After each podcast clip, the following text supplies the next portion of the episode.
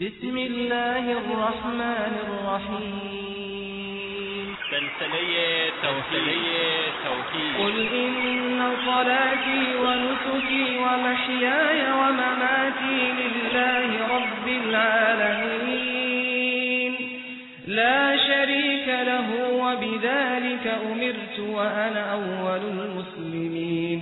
بگو نماز و تمام عبادات من.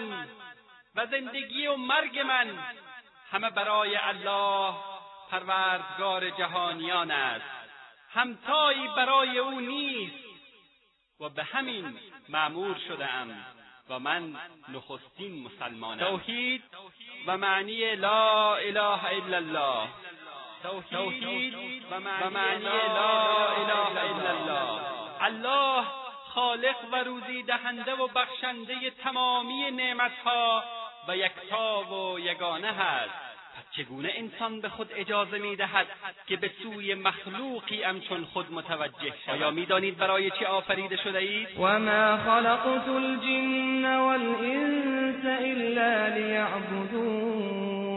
من جن و انس را نیافریدم جز برای اینکه عبادتم کنند. سلسله توحید. ایمان به لا اله الا الله یعنی اقرار به وحدانیت الله سبحانه و تعالی. ایمان به لا اله الا الله یعنی تصدیق به قلب. ایمان به لا اله الا الله یعنی عمل به لا اله الا الله. ایمان به لا اله الا الله دعوت همه پیامبران الهی. تنها معمن تسکین دردها لا اله الا الله تنها راه نجات انسان توحید تنها راه نجات انسان لا اله الا الله توحید اولین و اساسی ترین شرط رستگاری و رسیدن به کمال معنوی است. توحید مهمترین موضوع مطرح شده در همه کتابهای آسمانی و مخصوصا قرآن مجید توحید تنها هدف بعثت انبیا و دعوت مشترک همه پیامبران از آدم تا خاتم علیهم السلام بوده أرسلنا من قبلك من رسول إلا نوحي إليه أنه لا إله إلا أنا فاعبدون. و ما هیچ رسولی را به رسالت نفرستادیم جز آن که به او وحی کردیم که به جز من الهی نیست. تنها مرا به یکتایی پرستش کنید و بس. سلسله توحید. همه موجودات فرشتگان و انسانهای با عقل و دانش به یگانگی او جل جلاله اعتراف می‌کنند شهد الله أنه لا إله إلا هو والملائكة وأولو العلم قائما بالقسط. لا إله إلا هو العزيز الحكيم گواهی داد الله به یکتایی خود که جز او هیچ معبودی نیست. و فرشتگان و صاحبان علم و دانش نیز به یکتایی او گواهی دادند. تدبیر کننده عالم است به عدل یا همواره برپا دارنده عدل و داد است. جز او که توانا و حکیم است هیچ معبودی نیست. لا اله الا الله رکن اول و اساسی دین مبین اسلام است. پیامبر محبوبمان محمد مصطفی صلی الله علیه و آله و صحبی و سلم میفرمایند اساس و پایه‌های اسلام بر پنج چیز استوار گردیده اول گواهی دادن به اینکه هیچ معبود و اله به حقی غیر از الله یکتا و بی همتا نیست و اینکه محمد صلی الله علیه و آله و سلم فرستاده الله است. دوم و برپا داشتن نماز. سوم و پرداخت و ادای زکات. چهارم روزه ماه مبارک رمضان. پنجم و حج بیت الله برای کسی که توانایی داشته باشد. تنها اعتقاد به لا اله الا الله و عمل به آن است که انسان را به رضای الهی و بهشت جاوید میرساند. و بدون این عقیده اگر کسی حتی به اندازه تمام دنیا اعمال صالحه و اخلاق فاضله داشته باشد باز هم عاقبتش جهنم و عدم رضایت الله جل جلاله. شرک گناهی بزرگ است و هرگز بخشیده نمی شود إن الله لا يغفر أن يشرك به ويغفر ما دون ذلك لمن يشاء. الله هرگز شرک را نمی بخشد و پایین تر از آن را برای هر کس که بخواهد و شایسته بداند می بخشد موحد گنهکار بخشیده خواهد شد. اما عابد مشرک هرگز زیرا مشرک با داشتن این عقیده بزرگترین ظلم را به الله جل جلاله مرتکب شده و ظالم هرگز رستگار نمی ولا تدع من دون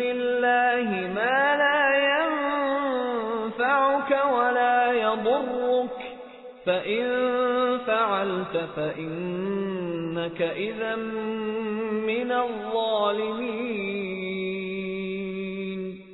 و جز الله چیزی را که نه سودی به تو میرساند و نه زیانی مخوان. اگر چنین کنی از ستمگاران خواهی و هر مسلمان باید بداند که و این یمسسک الله بضر فلا کاشف له. و این یردك بخیر فلا راد لفضله يصيب به من يشاء من عباده وهو الغفور الرحیم و اگر الله برای امتحان یا سزای گناه زیانی به تو رساند. هیچ کس جز او آن را برطرف نمی سازد و اگر اراده خیری برای تو کند هیچ کس مانع فضل او نخواهد شد. آن را به هر کس از بندگانش بخواهد میرساند. و او غفور و رحیم است. هر مسلمانی باید بداند که تمسخر و ریشخند زدن به شعایر دینی یا به شوخی گرفتن قرآن یا پیغمبر یا مؤمنین و آنچه متعلق به الله جل جلاله می باشد و امور دین کفر است. و یکی دیگر از مسائل مهمی که هر مسلمان باید بداند این است که هنگامی که از ذات الله تبارک و تعالی چیزی می‌خواهیم به نامهای او تعالی بخواهیم و کس دیگر را شریک برایش قائل نشویم. رسول الله صلی الله علیه و آله و سلم فرمودند خانههایتان را قبرستان نسازید و قبر مرا محل جشن و تجمع قرار مدهید و برای من درود بفرستید زیرا از هر کجا درود بفرستید. به من می‌رسد. رها کنید قبر پرستی را. رها کنید پیر پرستی را. رها کنید زیارت ها و بارگاه ها را. رها کنید قبر پرستی را. مگر نشنیده اید که پیامبر صلی الله علیه و آله و سلم از گچکاری و تزئین قبور و نشستن بر آن و ساختن بنا و گنبد و بارگاه بر روی آنها نهی فرمودهاند. رها کنید قبر پرستی رها کنید پیر پرستی را. هرگز فالبین و نجومی را تصدیق نکنید. هرگز فالبین و نجومی را تصدیق نکنید. به نزد جادوگران نروید. به نزد جادوگران نروید. آیا می‌دانید که رسول الله صلی الله علیه و آله و سلم فرمودند هر که جادوگری را یا فالبین و غیبگویی را تصدیق کند به آنچه به محمد صلی الله علیه و آله و سلم نازل شده کافر گشته است و در جای دیگری فرمودند هرگز به بهشت وارد نمی شود. پس برادران و خواهران مسلمان بترسید از روزی که یوم لا ینفع مال ولا بنون. الا من اتى الله بقلب سلیم روزی که مال و فرزندان سودی نبخشد مگر کسی که با دلی پاک نزد الله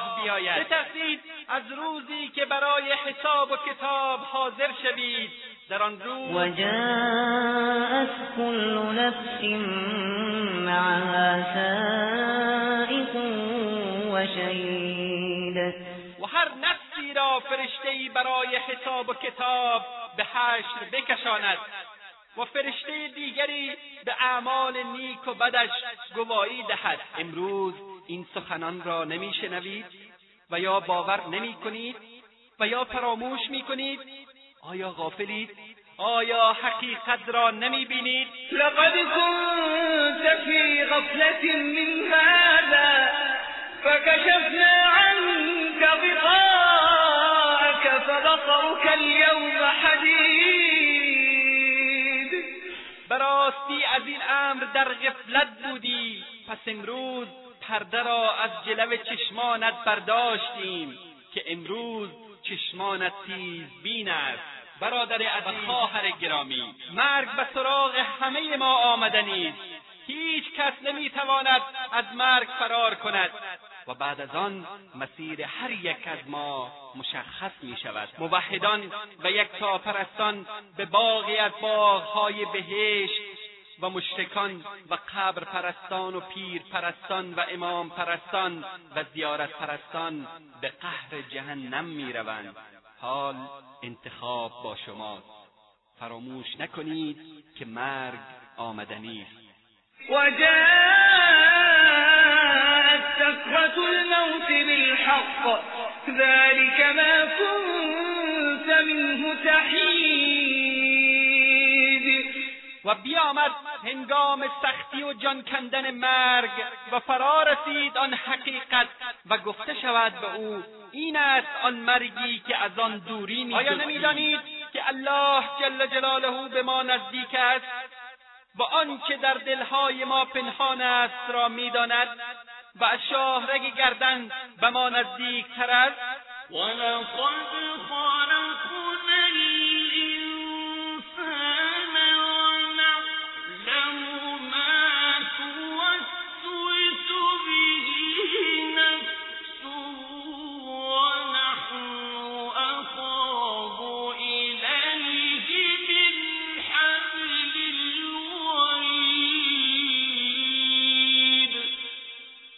و ما انسان را خلق نمودیم و ما از وسوسه ها و اندیشه های نفس او کاملا آگاهیم و نزدیکتریم به او از شاهرگ گردنش. پس هرگز او را فراموش نکنید. خالق فقط الله است رازق فقط الله است کمک کننده فقط الله است مشکل گشا فقط الله است حاجت بسم الله الرحمن الرحیم. الحمد لله رب العالمين والصلاة والسلام على سيد الأنبياء والمرسلين وعلى آله وأصحابه ومن دعا بدعوته إلى يوم الدين. أما بعد برادران و خواهران مؤمن و مسلمان السلام علیکم و رحمت الله و برکاته. هدف از آفرینش زمین و آسمان و جن و انسان و فرشته و حیوانات و همه موجودات توحید و یکتاپرستی ذات یگانه الله جل جلاله می باشد. یعنی ذات یگانه او را شناختن و او تعالی را به یگانگی پرستیدن و تنها از او کمک خواستن. الله جل جلاله در آیات متعددی این موضوع را به طور واضح و روشن و آشکار بیان نموده است الله تبارک و تعالی میفرماید و ما خلقت الجن والانس الا لیعبدون. من جن و انس را نیافریدم جز برای اینکه عبادتم کنند. یعنی جن و انس را برای هیچ هدفی جز اینکه مرا پرستش نمایند نیافریدم. این آیه بیانگر توحید است زیرا گذشتگان نیک امت آن را چنین تفسیر کردند. که لیعبدون یعنی لیوحدون تا مرا به وحدانیت بشناسند. بنابراین در میابیم که هدف از بعثت پیامبران نیز توحید عبادت بوده است. عبادت یعنی خضوع و فروتنی و تسلیم شدن همراه با محبت و اطاعت یعنی پیروی از دستورات و ممنوعات بر اساس محبت و ترس و امید. شیخ الاسلام رحمت الله علیه میفرماید عبادت اسمی است که در برگیرنده مجموعه گفتار و کردار ظاهری و باطنی که الله جل جلاله دوست دارد و میپسندد. پس آیه دلالت دارد به اینکه لزوما باید هر گونه عبادت فقط برای الله جل جلاله انجام بشود و نه برای کسی دیگری. توحیدی که کتاب الله جل جلاله از آن سخن می‌گوید بر سه قسم است. اول توحید ربوبیت. دوم توحید الوهیت. سوم توحید اسما و صفات. توحید ربوبیت یعنی یگانه دانستن الله عزوجل در افعالش. افعال الله عزوجل بسیار زیاد می باشد که جمله می‌توان به خلقت روزی دادن و زنده کردن و میراندن اشاره کرد که الله عزوجل در همه اینها یگانه کامل است. توحید الوهیت یعنی پرستیدن امراه محبت و تعظیم که مربوط به توحید الله عزوجل به وسیله فعل بنده است. توحید اسما و صفات یعنی بنده معتقد باشد که الله عزوجل در اسما و صفات خیش یگانه است و نظیر و همتایی ندارد. همین اقسام سگانه توحید را به شکل مفصل خدمت شما برادران و خواهران عزیز بیان می نماییم زیرا متاسفانه در این مورد کمتر صحبت شده است و خیلی از مسلمانان کمتر در این باره معلومات دارند و کوشش خواهیم کرد که اعمال ضد توحید را که همانا شرک است برای شما عزیزان بیان نماییم و همه می‌دانیم که شرک یعنی شریک گرفتن با الله جل جلاله در ربوبیت یا عبادت یا اسما و صفات. اما سخن ما بیشتر از شرک در عبادت و توحید الله عزوجل خواهد بود. باید گفت که در پرتو آیات و احادیث در میابیم که شرک از یک نگاه بر دو قسم است شرک اکبر و شرک اصغر و در تقسیم دیگر نوع سومی نیز بر آن افزوده شده است که آن را شرک خفی می‌گویند. شرک اکبر عبارت است از پرستش غیر الله یا انجام دادن پاره ای از عبادات برای غیر الله و یا قرار دادن شریک در عبادت الله و این نوع شرک انسان را از دایره اسلام خارج می‌سازد. شرک اصغر آن است که شریعت آن را شرک نامیده است ولی به حدی نیست که با شرک اکبر برابری بکند و شرک خفی یا پنهان مانند ریا و تظاهر و غیره. شرک اکبر دو نوع است شرک اکبر آشکار و شرک اکبر پنهان. مثال شرک اکبر آشکار مانند پرستش بتها قبرها و مردگان. شرک اکبر پنهان مانند شرک منافقین یا توکل کنندگان بر پیران یا مردگان یا چیزهای دیگر. و شرک اصغر مانند پوشیدن انگشتر و مهره شفا و نخ و قسم خوردن به غیر الله جل جلاله. در این راستا و در بیان معنی واقعی عبادت الله عزوجل به یگانگی و بیان معنی واقعی لا اله الا الله و آنچه مخالف با آن است و اموری که با ایمان به لا اله الا الله منافات دارد سلسله توحید را که شامل شش نوار کاست می باشد خدمت برادران و خواهران مسلمان خود تقدیم می کنیم. این موضوعات با استفاده از قرآن کریم و سنت رسول اکرم صلی الله علیه و آله و سلم و کتب معتبر عقیده تهیه گردیده و امید است به یاری الله جل جلاله در بین برادران و خواهران مسلمان فارسی زبان مؤثر واقع گردیده و قبول درگاه پروردگار عالمیان گردد. و اکنون بیایید با هم سری به گلستان زیبای کلام رحمان جل جلاله بزنیم و وصف توحید را در آن ببوییم. ولقد بعثنا في كل أمة رسولا أن اعبدوا الله واجتنبوا الطاغوت. ما در هر امتی رسولی برانگیختیم که الله یکتا را بپرستید و از طاغوت اجتناب کنید. این آیه معنی توحید و عبادت را میرساند و در آن تصریح شده که پیامبران با این دو جمله فرستاده شدند. اعبد الله الله را بپرستید. اجتنب الطاغوت از پرستش طاغوت پرهیز نمایید. که یعنی معنی توحید هم امین است. جمله اول اثبات توحید و جمله دوم نفی شرک است. کلمه طاغوت از تقیان یعنی تجاوز کردن از حد گرفته شده است. و در های دیگر میفرماید. وقضى ربك الا تعبدوا الا اياه وبالوالدين احسانا. و پروردگارت فرمان داده. جز او را نپرستید و به پدر و مادر نیکی کنید. همچنین خداوند تبارک و تعالی فرموده است قل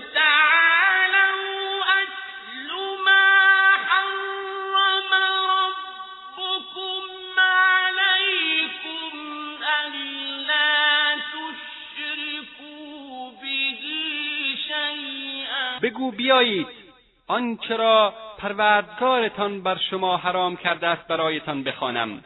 اینکه چیزی را شریک الله قرار ندهید و در آیه دیگر میفرماید واعبدوا الله ولا تشرکوا به شیئا و الله را بپرستید و هیچ چیز را همتای او قرار ندهید. ابن مسعود رضی الله تعالی عنه میفرماید اگر رسول الله صلی الله علیه و آله و سلم وصیت می نوشتند و بر آن مهر می‌زدند تا پس از وفاتشان خوانده شود این آیه سوره انعام را که شامل وصایای دگانه است می نوشتند قل تعالوا اتلو. و این فرمایش ابن مسعود رضی الله تعالی عنه اهمیت والا و عظیم شن این آیه در دل ایشان را میرساند که اولین مورد آن نهی شرک است و این بیانگر آن است که شرک مهمترین و در حین حال نخستین مسئله است که باید با آن توجه داشت. قل تعالوا اتل ما حرم ربكم عليكم الا تشركوا به شيئا ألا تشركوا به شيئا وبالوالدين إحسانا ولا تقتلوا أولادكم من إملاق. نحن نرزقكم وإياهم. ولا تقربوا الفواحش ما ظهر منها وما بطن. ولا تقتلوا النفس التي حرم الله إلا بالحق ذلكم وصاكم به لعلكم تعقلون بگو ای پیامبر بیایید تا آنچه را پروردگارتان به شما حرام کرده است برای شما بخوانم. این که چیزی را با او شریک قرار ندهید. یعنی نخستین چیز از محرمات این است که حق تعالی بر شما لازم گردانیده یا شما را برای آن آفریده که چیزی را با او تعالی شریک قرار ندهید. و به پدر و مادر احسان کنید و فرزندان خود را از ترس فقر نکشید. ما شما و آنان را روزی میرسانیم و به فواحش یعنی گناهان نزدیک نشوید و از آن جمله زنا و لوات است. آنچه آشکار باشد از آن و آنچه پوشیده باشد. یعنی چه آن کارهای زشت و ناشایست علنی باشد چه پنهان. و هیچ نفسی را که الله کشتنش را حرام ساخته است جز به حق نکشید. اینهاست که الله شما را به آن سفارش کرده است. باشد که شما بفهمید. ولا تقربوا مال اليتيم الا بالتي هي احسن حتى يبلغ اشده. وأوفوا الكيل والميزان بالقسط. لا نكلف نفسا إلا وسعها. وإذا قلتم فاعدلوا ولو كان ذا قربى وبعهد الله أوفوا. ذلكم وصاكم به لعلكم تذكرون. و به مال یتیم نزدیک نشوید مگر به نحوهی که ارچی نیکوتر باشد تا زمانی که به حد رشد خود برسد و پیمانه و ترازو را به قسط یعنی به عدالت تمام در خرید و فروش وزن کنید هیچ کس را جز به قدر توانش تکلیف نمی کنیم و چون سخن گویید پس انصاف را رعایت کنید. اجحاف و ستم روان ندارید بلکه در میان مردم به عدل و داد رفتار کنید. هرچند صاحب قرابت باشد. یعنی با عدل و داد و انصاف با مردم رفتار کنید ولو که از قوم شما باشند. و به عهد الله وفا کنید. اینها که ذکر شد از محرمات است. الله شما را با آن سفارش کرده است. باشد که پند گیرید. و ان هذا صراطی مستقیما فاتبعوه. فاتبعوه ولا تتبعوا السبل فتفرق بكم عن سبيله. ذلكم وصاكم به لعلكم تتقون. و بدانید که این است راه راست و درست من. پس از آن پیروی کنید و از راههای دیگر پیروی نکنید که این راهها شما را جدا می کند یعنی دور می افکند و منحرف می کند از راه الله و از پیروی هوا و هوسها بپرهیزید. از معاذ بن جبل رضی الله تعالی عنه روایت است که میفرماید من پشت سر رسول الله صلی الله علیه و آله و سلم سوار بر مرکب ایشان بودم که فرمودند ای معاذ میدانی حق الله بر بندگان و حق بندگان بر الله چیست؟ گفتم الله و رسولش بهتر می‌دانند. فرمودند حق الله بر بندگانش این است که او را بپرستند و به او چیزی را شریک نسازند و حق بندگان بر الله این است که عذاب ندهد کسی را که به او چیزی را شریک نگرفته است. گفتم ای رسول الله آیا مردم را به این بشارت ندهم؟ فرمودند خیر زیرا بر همین اکتفا می کنند. این دو حدیث را در صحیحین امام بخاری و امام مسلم روایت کردند. و مسئله دوم این که عبادت و توحید واقعی بدون کفر ورزیدن به طاغوت محقق نمی شود. چنانچه در این آیه مبارک ذکر شده است. فمن یکفر بالطاغوت و یؤمن بالله فقد استمسک بالعروة الوثقا. پس هر کس به طاغوت کفر ورزد. طاغوت یعنی کاهن شیطان بود و هر سردمداری که در عرصه گمراهی هستند. و به الله ایمان آورد هر آینه به عروت الوثقا چنگ زده است.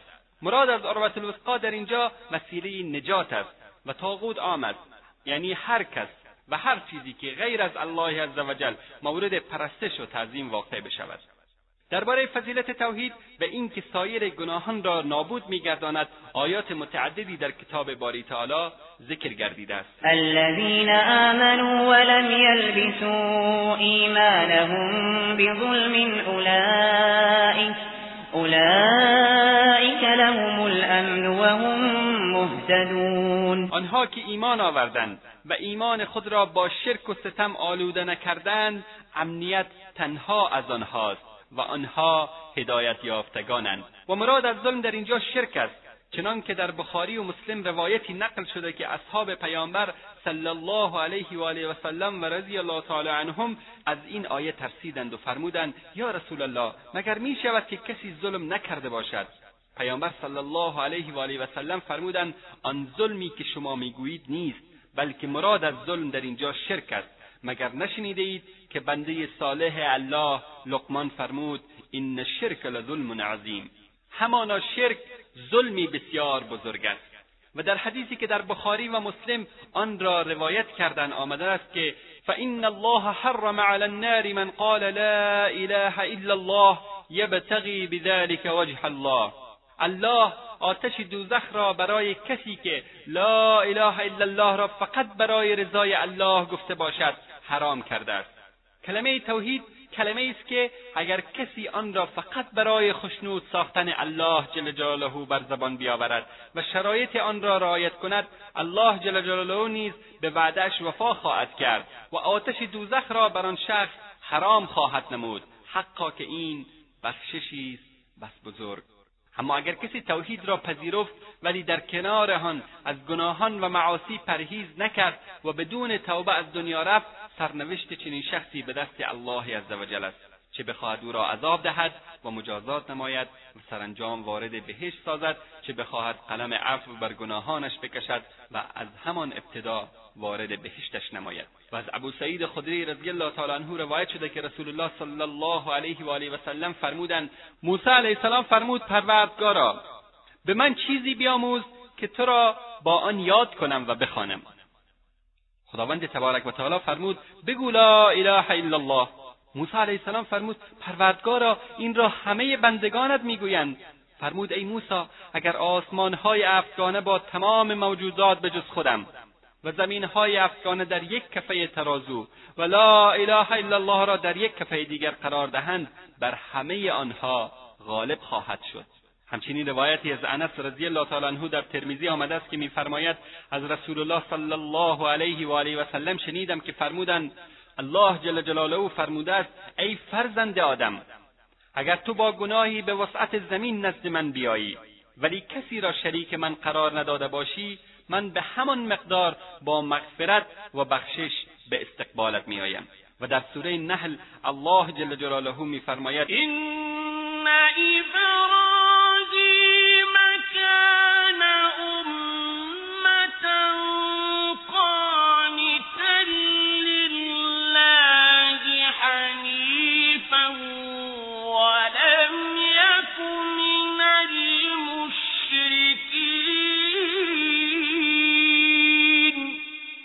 ابراهیم به تنهایی امتی بود مطیع فرمان الله خالی از هر گونه انحراف و از مشرکان نبود. همچنان فرموده است والذین هم بآیات ربهم یؤمنون والذین هم بربهم لا یشرکون.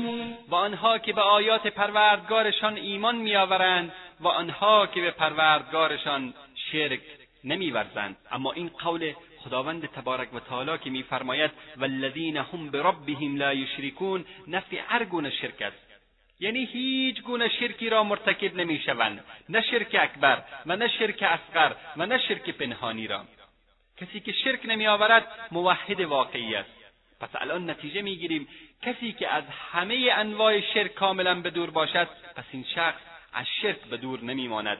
مگر به خاطر توحیدش. از حسین ابن عبدالرحمن رحمت الله علیه روایت است که فرمود من نزد سعید ابن جبیر بودم که فرمود چه کسی از شما پار ستاره ای را که دیشب سقوط کرد دیده است؟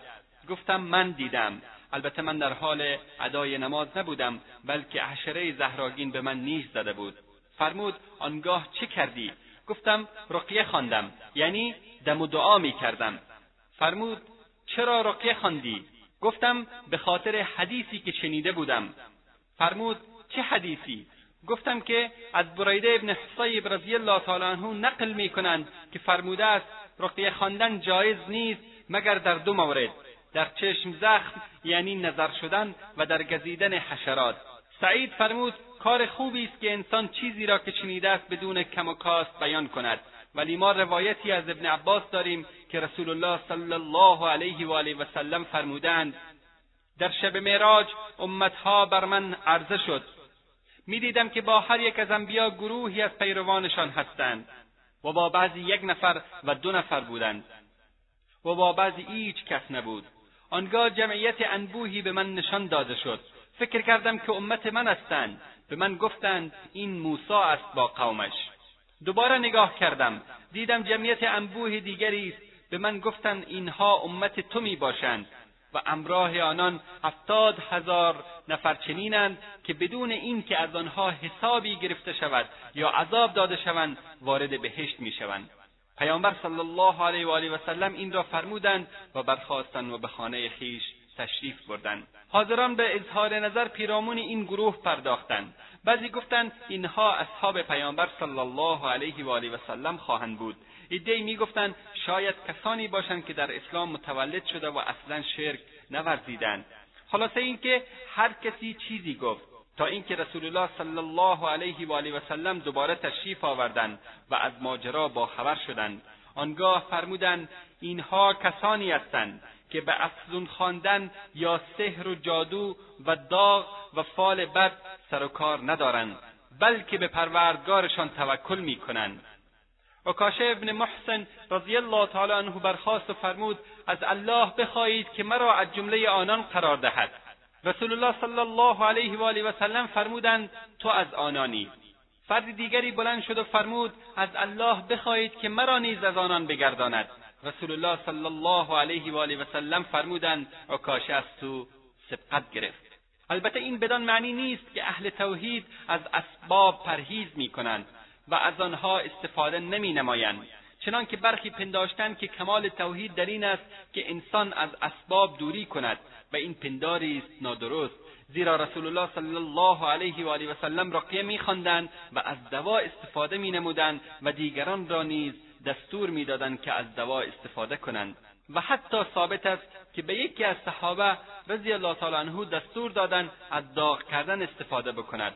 اما از آنجا که عموما مردم به جای اعتماد بر الله جل جلاله به کسی که رقیه می‌خواند یا داغ مینماید اعتماد می‌کنند و یا معتقد به فال هستند که این خلاف توکل بر الله است و اما استفاده از دوا و اسباب امری است مشروع که گاهی واجب و گاهی مستحب و گاهی مباح می باشد چنانکه رسول الله صلی الله علیه و آله و سلم فرمودند بندگان الله از دوا استفاده کنید و هرگز از دوای حرام استفاده ننمایید. و درباره اینکه شرک گناهی بزرگ است و هرگز بخشیده نمی شود الله عزوجل میفرماید این الله لا یغفر ان یشرک به و یغفر ما دون ذلك لمن یشاء الله هرگز شرک را نمی بخشد و پایین تر از آن را برای هر کس بخواهد. و شایسته بداند میبخشد. این عدم بخشیدن عام است و انواع سگانه شرک اکبر و اصغر و خفی را شامل می شود پس هیچ یک از اینها بدون توبه بخشیده نمی شود و این بدان خاطر است که شرک گناهی است بس بزرگ. مگر نه این است که الله خالق و روزی دهنده و بخشنده تمام نعمتها و بزرگوار است؟ پس چگونه انسان به خود اجازه می‌دهد که از او روی برتابد و به سوی مخلوقی همچون خود متوجه شود. همچنین دعای ابراهیم علیه السلام در کلام الله مجید چنین نقل شده است. و جنوبنی و بنی ان نعبد الاصنام. و من و فرزندانم را از پرستش بتها دور نگهدار. رسول الله صلی الله علیه و آله و سلم فرمودند آنچه من بیش از هر چیز دیگر درباره شما میترسم شرک اصغر است. پرسیدند شرک اصغر چیست؟ فرمودند ریا و تظاهر. گناهی که رسول الله صلی الله علیه و آله و سلم میفرمایند بیش از هر گناه دیگر از آن حراس دارند به خاطر اینکه سرانجام ناخوشایندی دارد. و آن عبارت است از عدم بخشش که متاسفانه مردم در این مورد کاملا سهلنگاری می‌کنند از این رو رسول الله صلی الله علیه و آله و سلم نسبت به این نوع شرک آن همه خوف و حراس داشتند در صحیح بخاری از ابن مسعود رضی الله تعالی عنه روایت شده که رسول الله صلی الله علیه و آله و سلم فرمودند هر کسی در حالی بمیرد که غیر از الله کسی دیگر را به فریاد میخوانده وارد دوزخ خواهد شد. یقینا به کمک طلبیدن دیگران جز الله سبحانه و تعالی شرک اکبر محسوب می شود زیرا دعا نه تنها بخشی از عبادت بلکه عبادت واقعی است.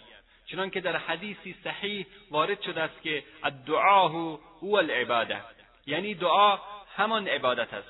لذا اگر کسی در حالی بمیرد که این عبادت بزرگ یا بخشی از آن را برای غیر الله جل جلاله انجام داده پس آتش دوزخ را بر خود واجب کرده است.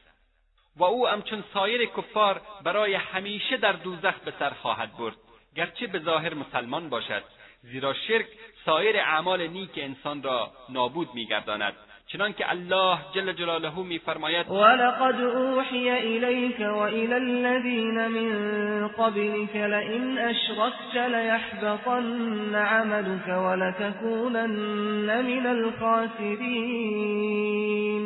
به تو و همه پیامبران پیشین وحی شده که اگر شرک ورزی تمام اعمالت تباه می شود و از زیانکاران خواهی بود.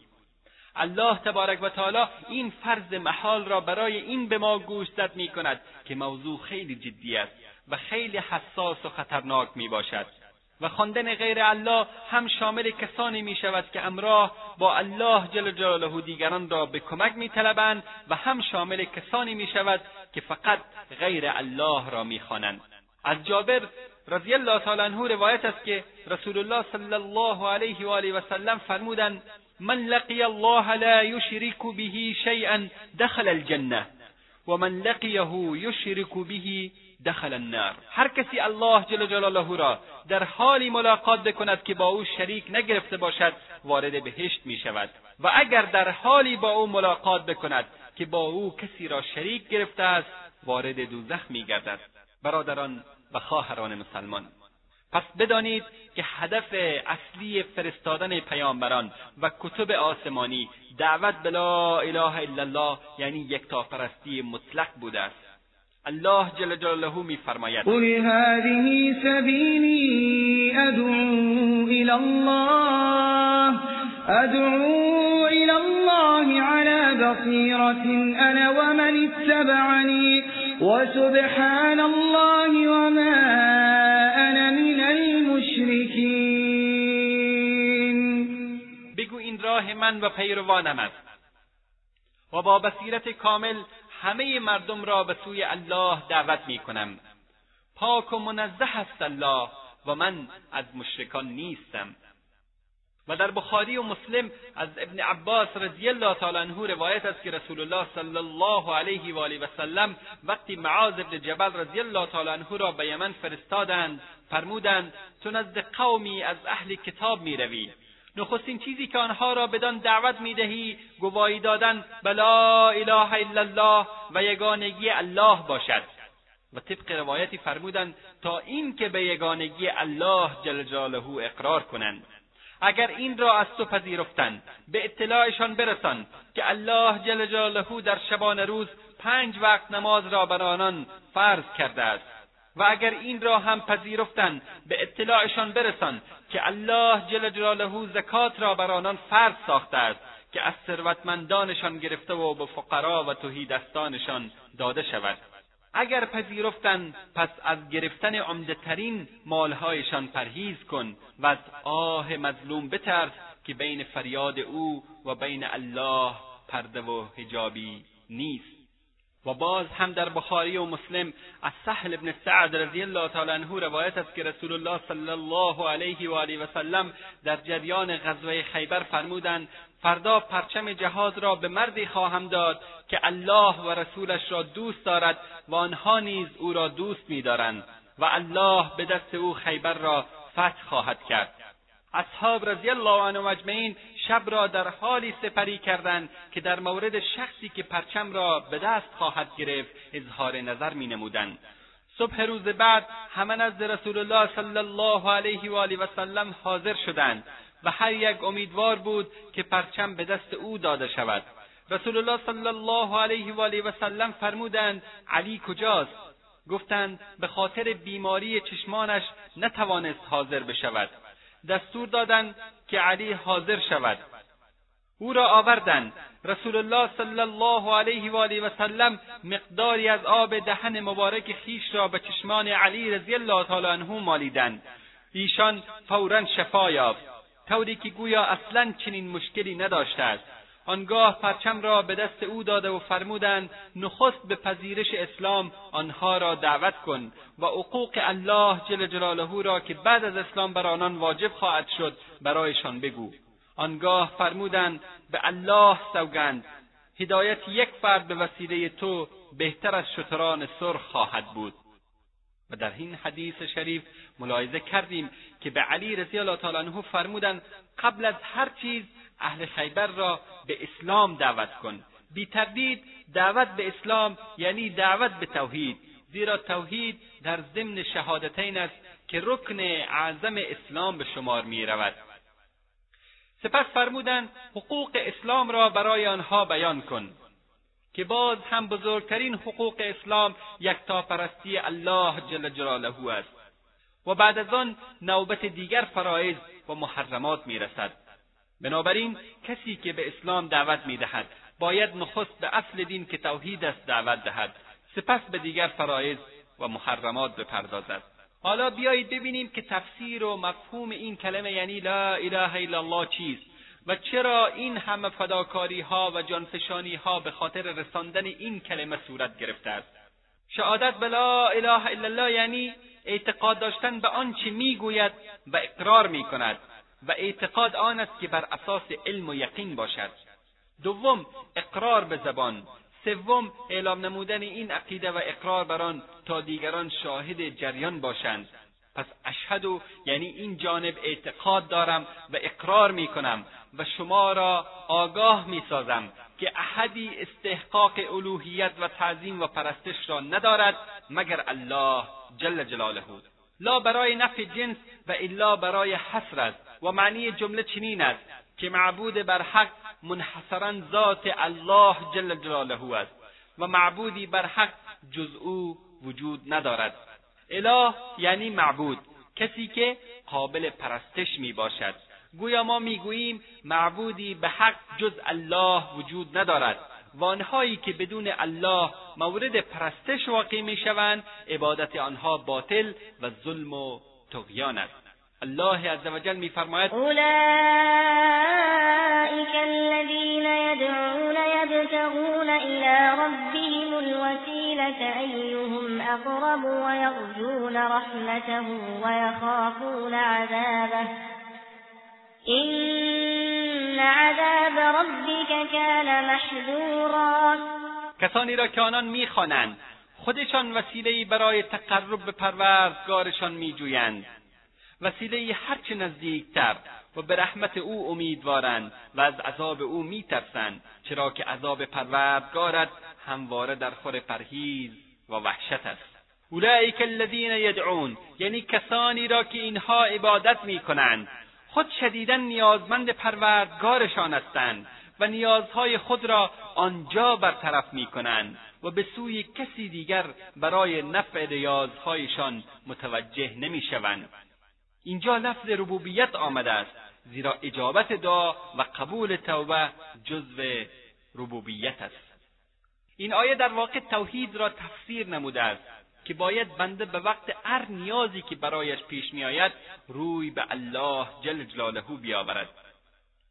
همچنین الله جل جلاله میفرماید و اذ قال ابراهیم لابیه و قومه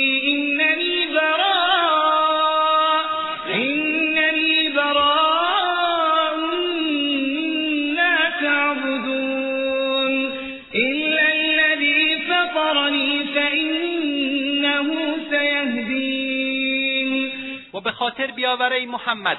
انگامی را که ابراهیم به پدرش آذر و قومش فرمود من از آنچه شما میپرستید بیزارم مگر آن کسی که مرا آفریده که او هدایتم خواهد کرد.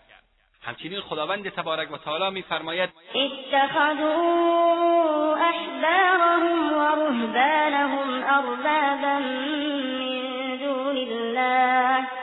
آنها دانشمندان و راهبان خیش را معبودهایی در برابر الله قرار دادند. ارباب جمع رب است و در اینجا رب به معنی معبود است. یعنی آنها پیشوایان دینی و دراویش خود را معبود قرار دادند و در حلال و حرام از آنها پیروی می‌کردند.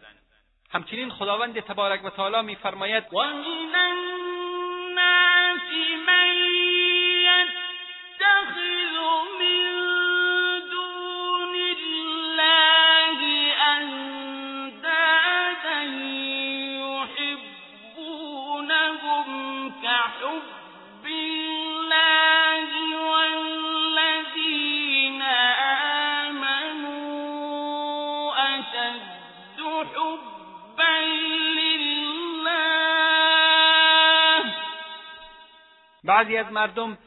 معبودهای غیر از الله برای خود انتخاب می کنند و آنها را همچون الله دوست می‌دارند. اما آنها که ایمان دارند محبتشان به الله از مشکان نسبت به معبودهایشان شدیدتر است. و نیز در صحیح مسلم آمده است که رسول الله صلی الله علیه و آله و سلم میفرمایند هر کسی که به یگانگی الله اعتراف کرد و به آنچه غیر از او پرستش می‌شد کفر ورزید جان و مالش مورد احترام و محفوظ است و حساب کارش در آخرت با الله است.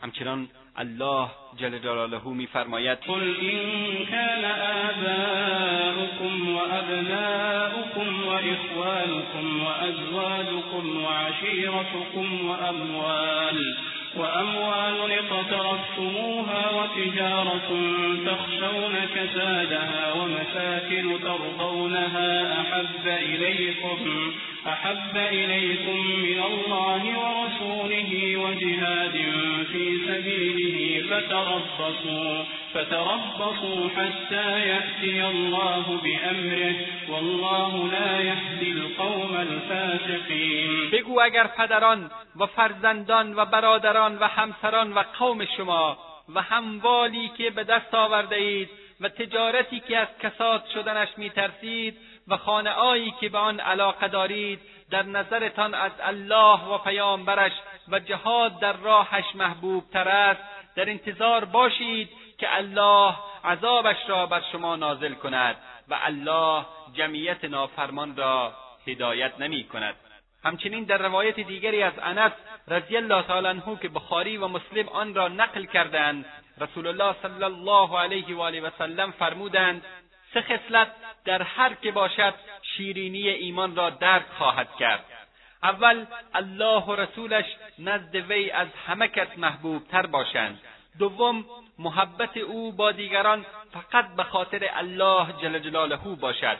سوم و بازگشت دوباره به کفر را همچون افتادن در آتش ناپسند بداند. و از ابن عباس رضی الله تعالی عنهما روایت است که فرمود هر کی محبت و بغضش و نیز خصومت و صلحش به خاطر الله باشد با این کار به مقام ولایت الله دست خواهد یافت یعنی ولی خواهد شد. و انسان هرچند نماز و روزه به جا آورد تا چنین نباشد طعم ایمان را نخواهد چشید. ولی امروز بعضی برادری ها و محبت ها بر اساس امور دنیا پایریزی شده و نتیجه مثبتی از آنها عاید حال مردم نمیگردد. و ابن عباس رضی الله تعالی عنه در تفسیر این سخن خداوند تبارک و تعالی که میفرماید و تقطعت بهم الاسباب فرمود یعنی اسباب مودت و دوستی منقطع می شود یکی از مهمترین مسائلی که بعد از ایمان به لا اله الا الله از هر مسلمانی مطلوب است توکل به ذات پاک الله جل جلاله می باشد خداوند تبارک و تعالی میفرماید و علی الله فتوکلوا ان کنتم مؤمنین. و بر الله توکل کنید اگر ایمان دارید. توکل بر الله جل جلاله یکی از شرایط صحت اسلام و ایمان مسلمانان است. توکل اساس سایر عبادتهای قلبی می باشد که عبارت است از بکارگیری اسباب و وگذاری امور به الله عزوجل و متوکل کسی است که اسباب را به کار میاندازد و نتیجه کار را به الله جل جلاله میسپارد. توفیق را از او می‌خواهد و به کمک او برمیخیزد و یقین دارد بدون حول و قوه الهی کاری پیش نخواهد برد. پس توکل یک عبادت قلبی محض است. توکل بر غیر الله شرک اکبر است. بدین صورت که بر یکی از مخلوقات در اموری که از دایره قدرت او بیرون است توکل نماید.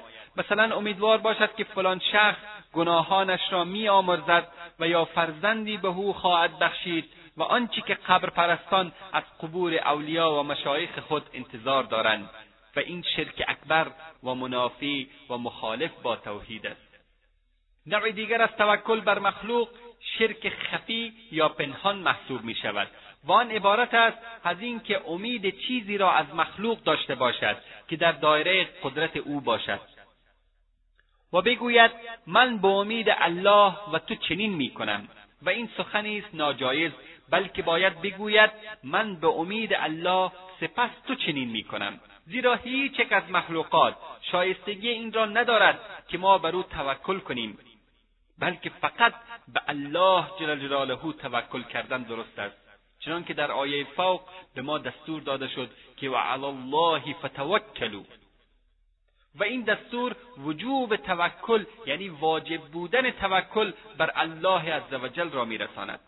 پس واجب است توکل را که نوع عبادت است فقط به الله اختصاص بدهیم و کسی را با او در توکل شریک نسازیم. چنانکه در آخر آیه فرموده است این کنتم مؤمنین پس اگر واقعا مؤمن هستید فقط بر الله جل جلاله توکل نمایید یکی دیگر از نشانهای ایمان ترس از الله عزوجل می باشد. انما المؤمنون الذين اذا ذكر الله وجلت قلوبهم. مؤمنان تنها کسانی هستند که هرگاه نام الله برده شود دلهایشان ترسان میگردد همچنین الله جل جلاله میفرماید یا ایها النبی حسبك الله ومن اتبعك من المؤمنین ای پیامبر الله و مؤمنانی که از تو پیروی می‌کنند برای حمایت تو کافی است.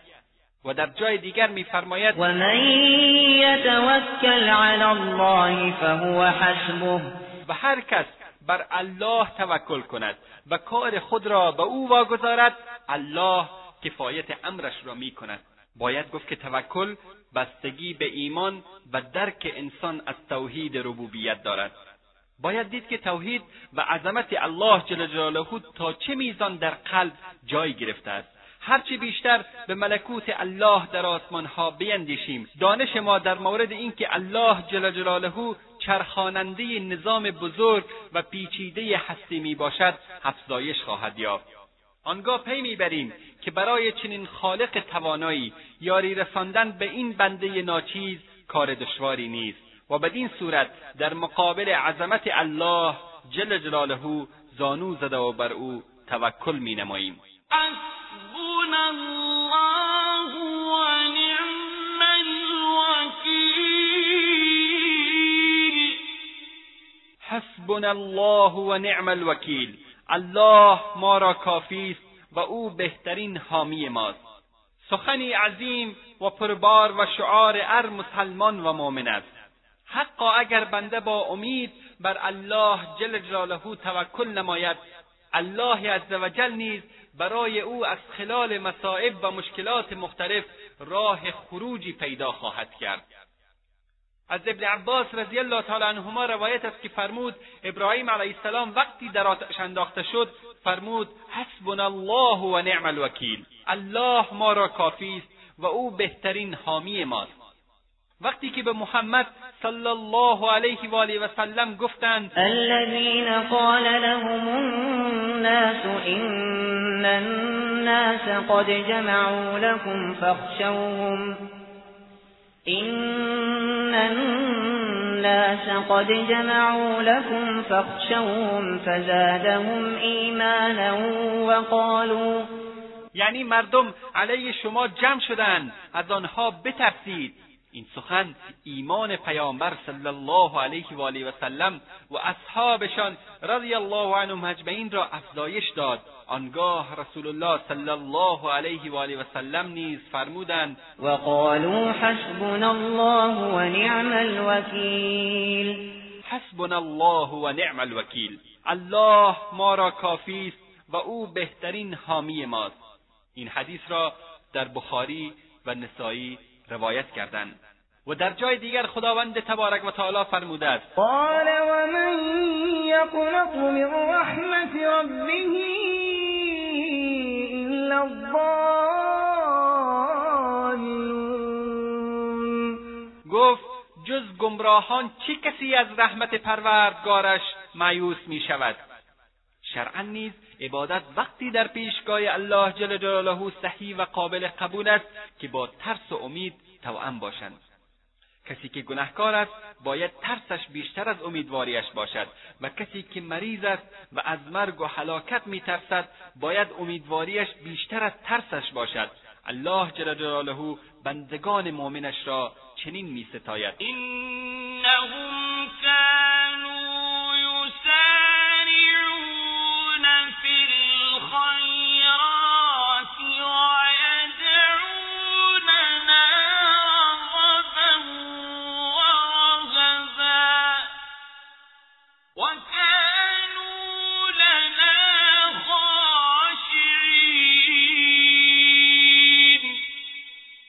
آنان همواره در کارهای خیر به سرعت اقدام می‌کردند و در حال بیم و امید ما را میخواندند و پیوسته برای ما خاضع و فروتن و خاشع بودند. و از ابن عباس رضی الله تعالی عنه روایت است که از رسول الله صلی الله علیه و آله و سلم در مورد گناهان کبیره پرسیدند. فرمودند شرک ورزیدن به الله و ناامیدی از رحمتش و ایمن بودن از مکر و مؤاخذه الله. و نیز از ابن مسعود رضی الله تعالی عنه روایت است که فرمود بزرگترین گناهان کبیره عبارتند از شرک ورزیدن به الله تصور ایمن بودن از محاسبه و مؤاخذه الله و ناامید شدن از رحمتهای الله. و از دیگر علامات ایمان به لا اله الا الله صبر بر آنچه الله تقدیر نموده است می باشد صبر بر آنچه الله جل جلاله مقدر نموده است از شعبههای مهم ایمان و از مقامات رفیع و عبادات بزرگ است. صبر در ادای واجبات و خودداری از محرمات و منحیات و صبر در مقابل مصیبتهای تقدیری لازم و ضروری می باشد صبر یعنی زبان را از شکوه و گلایه و قلب را از بغض و نارضایتی و اعضا و جوارح را از عکس عملی که موجب نارضایتی پروردگار باشد مانند چاک کردن سینه و زدن به سر و صورت باید باز داشت. الله جل جلاله میفرماید.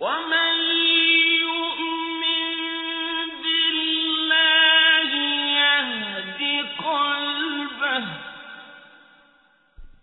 و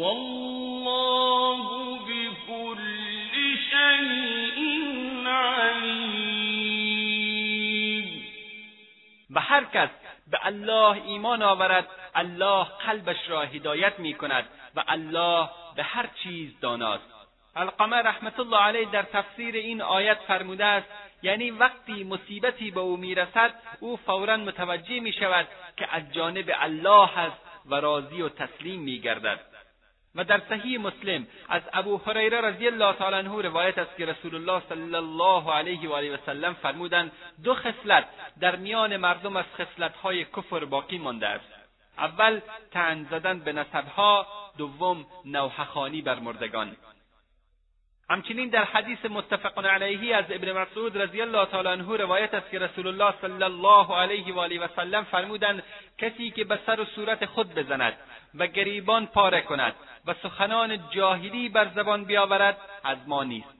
و از انس رضی الله تعالی عنه روایت است که رسول الله صلی الله علیه و آله و سلم فرمودند وقتی الله به بنده اراده خیر بنماید در دنیا سزایش می‌دهد و اگر به بنده اراده بد بکند او را در مقابل گناهانش مؤاخذه نمی کند تا در قیامت به حساب او رسیدگی بکند. همچنین امام ترمیزی با تحسین از رسول الله صلی الله علیه و آله و سلم روایت کرده است که ایشان فرمودند پاداش بزرگ با مصیبت بزرگ امراه است و الله جل جلاله قومی را که دوست داشته باشد به مصیبت مبتلا می کند. آنگاه هر که که راضی شد الله نیز از او راضی خواهد شد و هر که ناراضی بشود الله جل جلاله نیز از او ناراضی خواهد شد. همچنین ایمان به لا اله الا الله از ما می‌خواهد که به همه اسما و صفات ذات پاک الله جل جلاله ایمان داشته باشیم. و انکار یکی از اسما و صفات الهی کفری آشکار است. الله جل جلاله میفرماید. و هم یکفرون بالرحمن. قل هو ربی لا اله الا هو علیه توکلت و الیه متاب. در حالی که به رحمان خداوندی که رحمتش همگان را فرا گرفته است کفر میورزند. بگو او پروردگار من است. معبودی به حق جز او نیست. بر او توکل کردم و بازگشتم به سوی اوست. و در صحیح بخاری از علی رضی الله تعالی عنه روایت است که فرمود با مردم به گونه سخن بگویید که بدانند شما چه می‌گویید. آیا دوست دارید که مردم الله و پیامبرش را تکذیب بکنند؟ سخن علی رضی الله تعالی عنه بیانگر آن است که گفتن هر علمی نزد کسانی که متوجه آن نمی‌شوند مناسب نیست چنان که برخی از اسما و صفات الهی نیز به گونه ای هستند که نباید آنها را برای عوام باز کرد و پیرامون آنها بحث نمود. کافی است که به صورت اجمالی مطرح شوند تا مردم با آن ایمان داشته باشند. زیرا گاهی بیان این نوع مطلب برای کسانی که آمادگی درک آن را ندارند منجر به انکار اسما و صفات الهی می شود. بنابراین نباید کسانی که این چیزها را می‌دانند و خصوصا طلاب علوم دینی با گفتن چیزهایی که عوام مردم توانایی درک و فهم آن را ندارند زمینه تکذیب الله جل جلاله و رسول صلی الله علیه و آله و سلم را فراهم بکنند. همچنین شکر نعمت از علائم ایمان بلا اله الا الله می باشد. یعرفون نعمت الله ثم ینکرونها و الكافرون آنها نعمت الله را می‌شناسند سپس آن را انکار می‌کنند و اکثرشان کافرند. انسان باید بداند که تمام نعمتهایی که از آن برخوردار است از جانب الله جل جلاله می باشند. و توحید نیز محقق نمی شود مگر به اینکه نعمتها را به الله جل جلاله نسبت دهیم.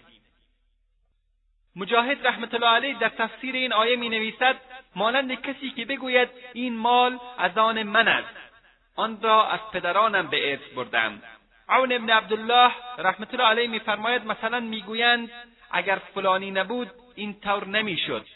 همچنان از علائم ایمان بلا اله الا الله این است که اگر کسی به واسطه نام الله چیزی می‌خواهد باید به او داده شود.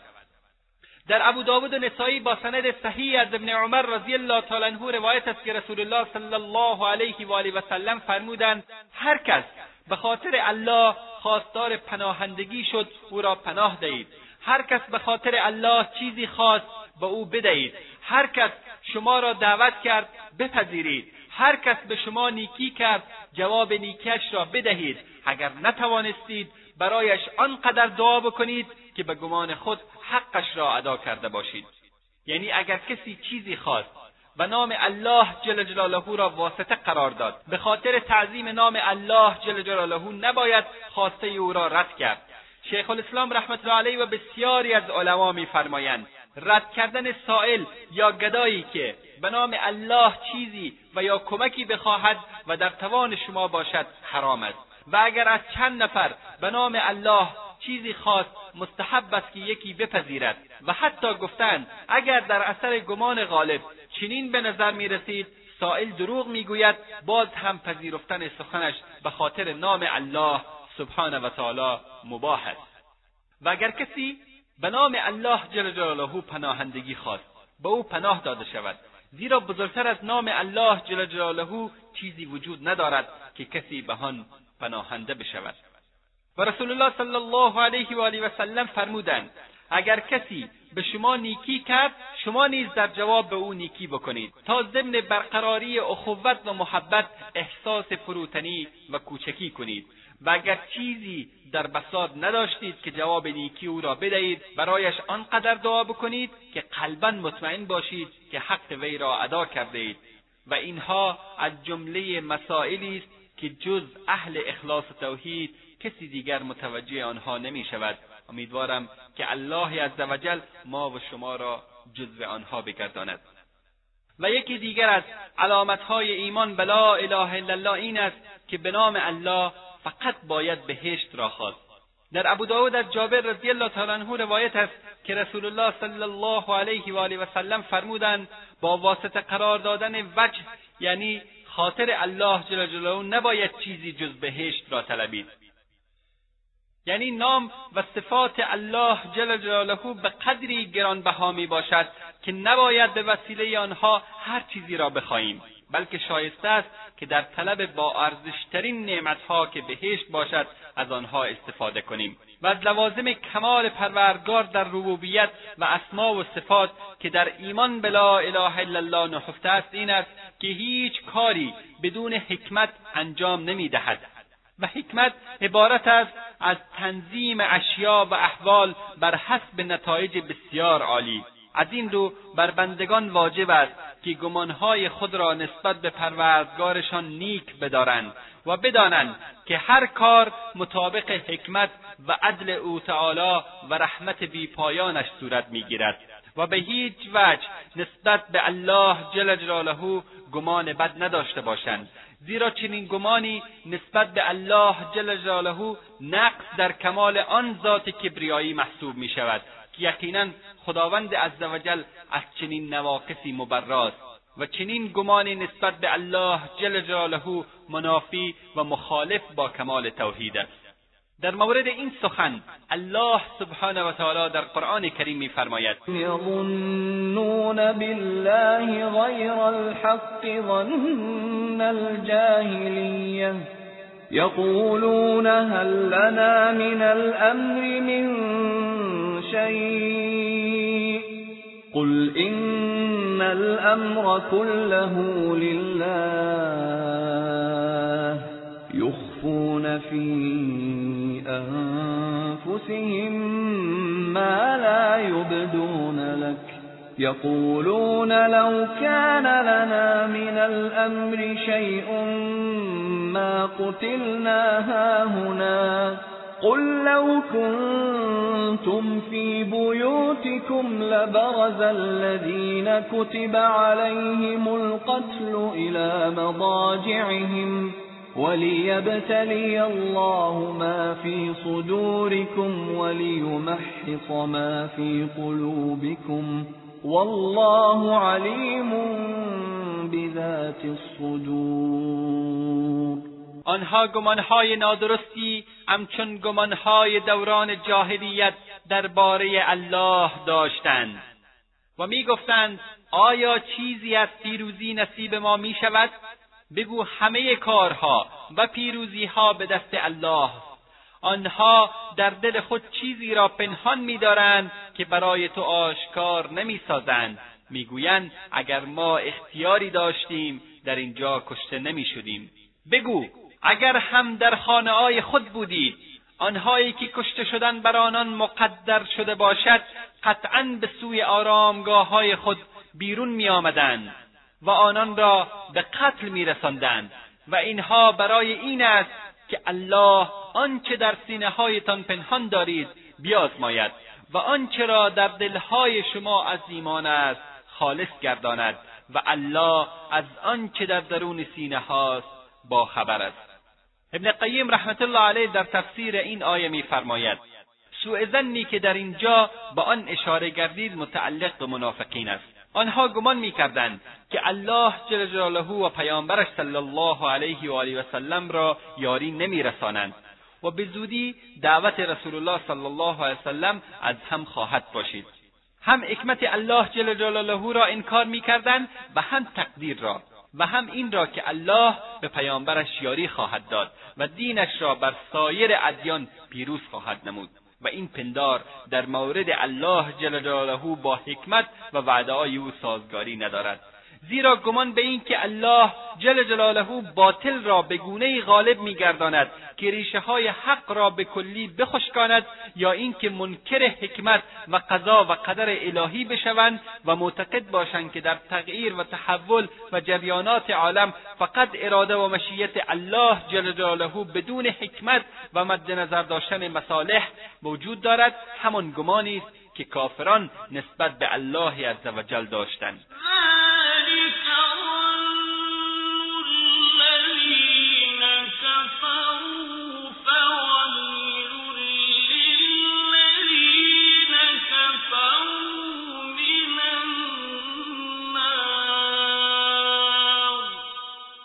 این گمان کافران است.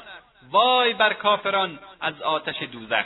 امروز بیشتر مردم در مسائل و حوادثی که اتفاق میافتد در مورد الله جل جلاله سوء زن و گمان بد پیدا می‌کنند. و از این بیماری در همان نخواهند بود مگر کسی که واقعا الله جل جلاله را با اسما و صفاتش بشناسد و بداند که کارهای او تعالی از حکمت و مصلحت قوی سرچشمه می‌گیرد. و اگر شما اوضاع اعتقادی مردم را بررسی کنید در خواهید یافت که از تقدیر شکوه و گلایه دارند و خود را سرزنش می‌کنند که باید چنین و چنان می‌کردیم و از بود و نبود می‌گویند و اگر و مگرهای بسیار. و اکنون تو ای برادر و خواهر مسلمان به درون خود نظری بینداز و ببین اوضاع خودت چطور است. آیا از این بیماری ها سالم هستی؟ در اذان مشرکین چنین وسوسه می‌شد که کارهای الله جل جلاله از روی حساب و حقانیت انجام نمی‌گیرد. به خاطر همین می‌گفتند هل لنا من الامر من شیء و این سخنشان نوعی اعتراض بر الله و انکار حکمت و تقدیر وی بود. بسیاری از مردم خود را مسلمان قلمداد می‌کنند. اما چون در مورد الله و اسما و صفاتش علم و آگاهی کافی ندارند و در مورد صبر و پاداش بزرگ آن چیزی نمی‌دانند به همان بدگمانی های جاهلی نسبت به الله جل جلاله دچار می‌شوند. پس میطلبد که انسان مسلمان اسما و صفات الله جل جلاله را دقیق بداند و قلبش را نسبت به الله جل جلاله پاک بگرداند و بر او اعتماد داشته باشد. که خداوند حق است و کارهایش از روی حساب و کتاب و حقیقت است. این حسن زن و اعتقاد را به وقت مصیبتهای بزرگ نیز محفوظ داشته باشد. و یکی دیگر از ضروریات ایمان به لا اله الا الله قبول نمودن قضا و قدر می باشد ابن عمر رضی الله تعالی عنه میفرماید سوگند به کسی که جان من در دست اوست که اگر یکی به اندازه کوی احد طلا داشته باشد و همه را در راه الله جل جلاله انفاق بکند تا به مسئله قضا و قدر ایمان نیاورد پذیرفته نخواهد شد. زیرا رسول الله صلی الله علیه و آله و سلم در حدیثی که صحیح مسلم روایت نموده فرمودند ایمان عبارت است از اینکه به الله و فرشتگان و کتابها و پیامبرانش و به روز آخرت و به خیر و شر ایمان کامل داشته باشی قدر عبارت از علم و آگاهی فراهگیر الله جل جلاله نسبت به مخلوقات و نوشته شدن آنها در لوح محفوظ و خواست و اراده عمومی الله عزوجل در پیدایش اشیا و ساخت شکل و ایحت متناسب با هر یک از آنهاست.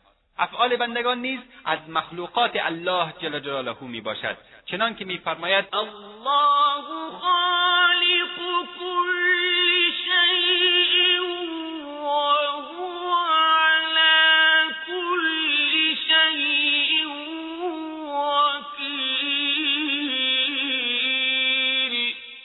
الله آفریدگار همه چیز است.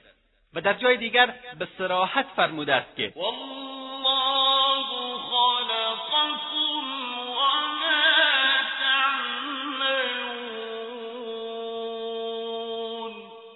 با اینکه الله هم شما را آفریده و هم آنچه که می‌کنید.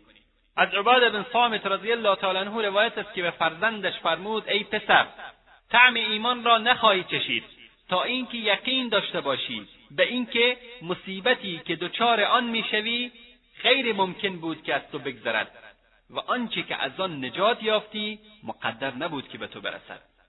و من از رسول الله صلی الله علیه و آله و سلم شنیدم که فرمودند اولین چیزی که الله آفرید قلم بود. آنگاه فرمود تقدیر همه چیز را تا قیامت بنویس.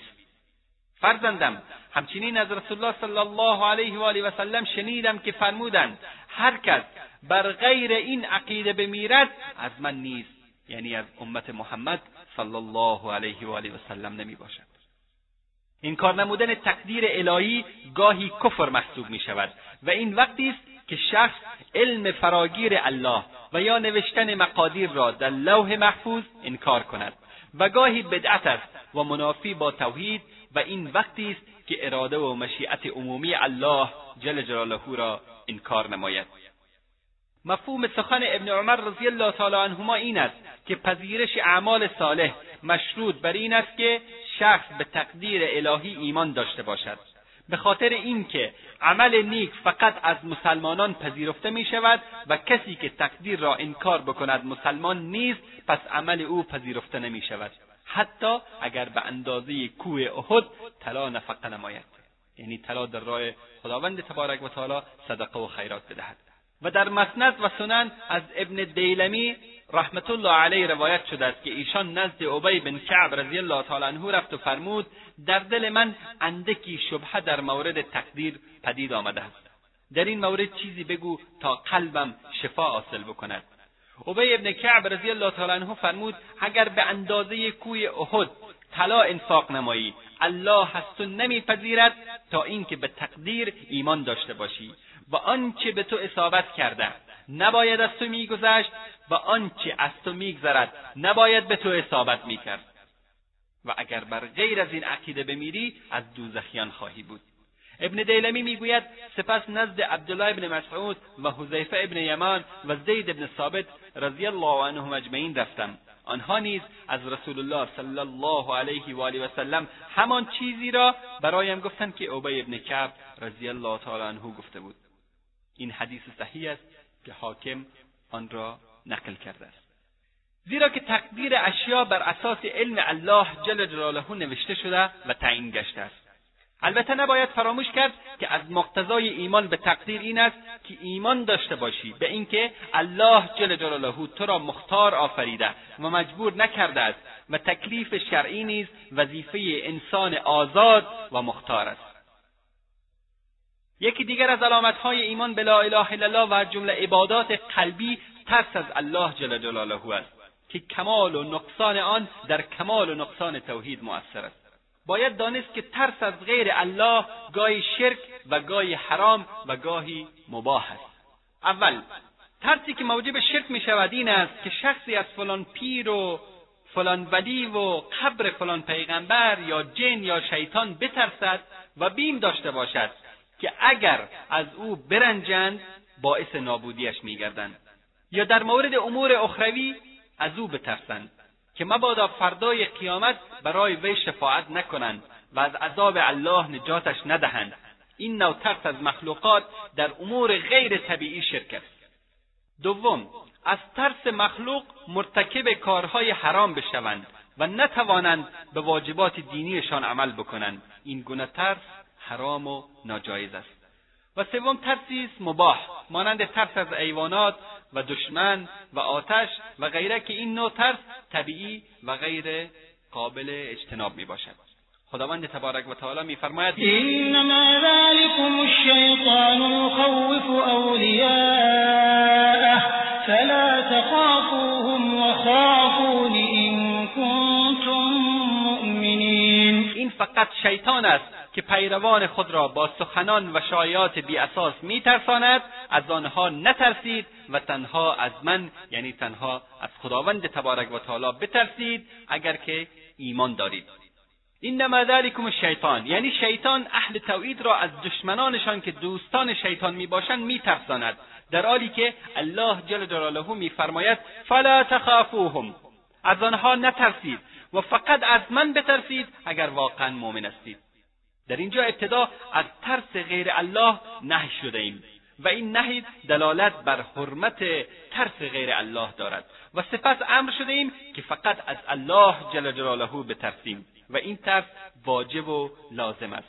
همچنین ارشاد خداوند تبارک و تعالی است. و من الناس من یقول آمنا بالله فإذا فإذا أوذي في الله جعل فتنة الناس كعذاب الله و از مردم کسانی هستند که می‌گویند به الله ایمان آورده ایم اما اینگامی که در راه الله شکنجه و آزار می‌بینند آزار مردم را همچون عذاب الهی میشمارند و از آن سخت وحشت می‌کنند. از ابو سعید خدری رضی الله تعالی عنه روایت است که رسول الله صلی الله علیه و آله و سلم فرمودند همانا از ضعف یقین است که مردم را در مقابل ناخشنودی الله خشنود سازی.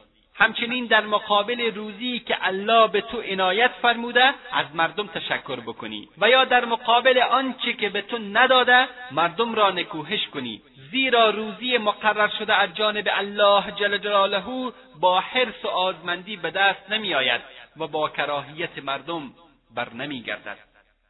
عوامل ضعف ایمان که در حدیث فوق ذکر شده جزو محرمات هستند. زیرا گناه و معصیت ایمان را ضعیف می کند همانطور که طاعت و بندگی آن را تقویت می نماید و این یک اصل کلی است که خشنود ساختن کسی به گونه ای که الله جل جلاله ناراض بشود حرام و ناجایز و معصیت است. در صحیح ابن عبان از صدیقه بنت صدیق عایشه رضی الله تعالی عنها روایت است که رسول الله صلی الله علیه و آله و سلم فرمودند هر کس به خاطر خوشنودی الله جل جلاله مردم را برنجاند الله از او راضی می شود و مردم را نیز از او خشنود می سازد و هر کسی که به خاطر خوشنودی مردم الله جل جلاله را برنجاند الله از او ناراضی می شود و مردم را نیز از او ناراض می گرداند و به عنوان آخرین مطلب یکی از مهمترین علامات ایمان به لا اله الا الله را خدمت برادران و خواهران مسلمان بیان می‌کنیم که عبارت است از پرستش الله جل جلاله به یگانگی و شریک نگردانیدن کسی با ذات مقدس او تعالی. خداوند تبارک و تعالی میفرماید